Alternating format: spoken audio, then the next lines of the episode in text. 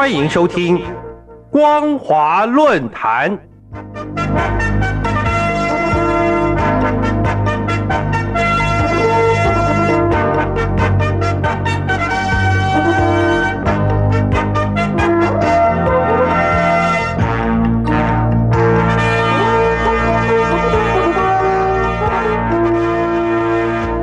各位听众朋友，大家好，欢迎收听本节的光华论坛，我是苏燕。我们今天要谈论的主题是从政权贪腐、警钟长鸣谈起。各位听众朋友，一元复始、万象更新之际，中共自元旦正式实施《中国监察官法》，一月四号公布《中国共产党纪律检查委员会工作条例》之后，罕见的在元月十二号。与官方宣传机构新华社发表一篇题为《重拳反腐，警钟长鸣：新时代纪检监察工作高质量发展之反腐篇》专文，特别强调必须清醒看到腐败这个党执政的最大风险仍然存在，存量还未清底，增量仍有发生。希望透过监察官法与纪检工作条例。加强对权力的制约和监督，把权力关进制度的笼子，达到能够从源头有效防治腐败的终极目标。这篇文章并指出，当前中共在金融、法政、粮食购销、工程建设等诸多领域，普遍出现严重贪腐现象，尤其一把手的问题更是重中之重。从二零二一年一月到十月，查处数据显示，大陆各级纪检机关共约谈领导班子成员、重点岗位人员高达七十四万两千人次，立案审查调查县处级以上一把手就有五千七百多人之多。今后继续坚持严惩腐败与严密制度，严格要求严肃教育。紧密结合，做实以案促改、以案促治之外，也将从不敢腐、不想腐、不能腐的三不警示教育和健全纪检机制着手，期望能够建立各级党政干部廉洁文化，为有效监督反贪腐提供坚实的后盾。由于新华社发布此文的时机，特地选在中共年度两会召开。以及二零二二年北京冬季奥林匹克运动大会举办前发布，明眼人都不难理解，这是中共为多年来打击贪腐成效不彰寻找理由下台阶，同时也转移问题丛生难解的震惊问题之外，也借此展现重拳反腐、洗刷在国际上的贪腐大国负面形象之心不言可喻。事实上，中共从胡锦涛时期高举反腐倡廉的大旗至今，确实已使许多高官中箭落马，但是似乎成效并没有好转。特别是习近平上台后，反腐规定多如牛毛，但遭举报和惩处的贪官却是屡创新高，每年都有几十万人因为贪腐违纪被处分。包括国级和省部级干部屡见不鲜，例如薄熙来、周永康、徐才厚、令计划、郭伯雄、苏荣、孙政才等许多耳熟能详、中箭落马的大老虎。但官员只要关系好，不出包，那就低调继续捞。中共中央纪委国家监委也坦诚，官员贪腐总量确实偏高些。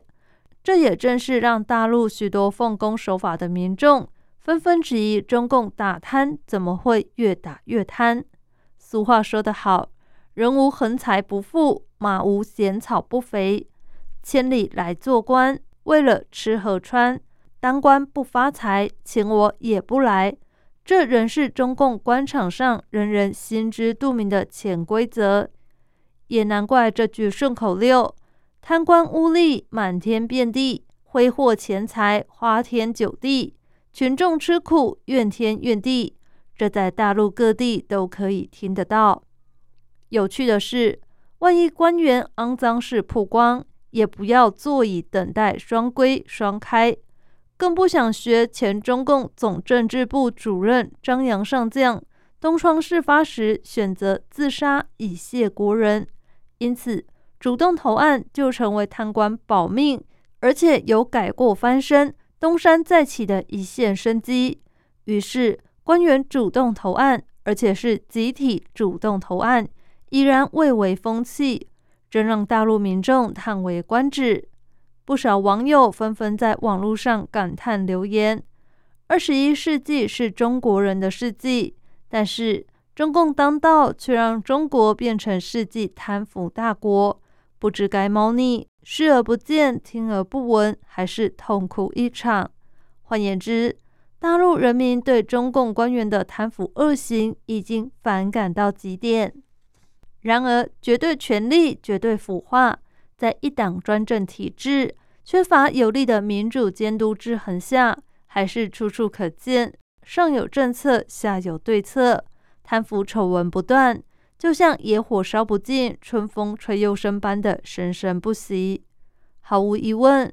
人民信赖是政府最重要的资产，贪污则是对这种资产最强烈的腐蚀剂。政治清明及国家兴亡，与政府各级人员是否廉洁有着绝对关系。相较于宝岛台湾。对于公务人员的品德考核极为严格之外，也努力推展阳光法案，修订贪污治罪条例与洗钱防治法，成立廉政署，杜绝收贿风气，落实财产申报，健全肃贪防弊的机制，加上民意机关与传媒的有效监督，使政府官员不愿、不敢、不必也不能贪。全心全力为国家与人民服务。总而言之，再多法规若不有效执行，也是枉然。为杜防大陆官员贪腐丑行，期望中共当局加大力度，持续打击贪腐不辍，落实平日对各级干部重视品德廉洁教育，强化纪检单位职能，建立官员奉公守法的正确服务敬业伦理观。也能借鉴宝岛台湾经验，民意机构与媒体绝不是橡皮图章或是传声筒，都能发挥监督制衡官员，达到防腐功能目标之外，人民的言论自由受到宪法保障，政府才能听到人民的真心声，而不失聪失明，执政才不会失能失调。唯有如此，大陆严重的贪腐问题才有彻底。根除的可能。感谢您收听这节的光华论坛，我是苏燕。我们今天所谈论的主题是从政权反腐、警钟长鸣谈起。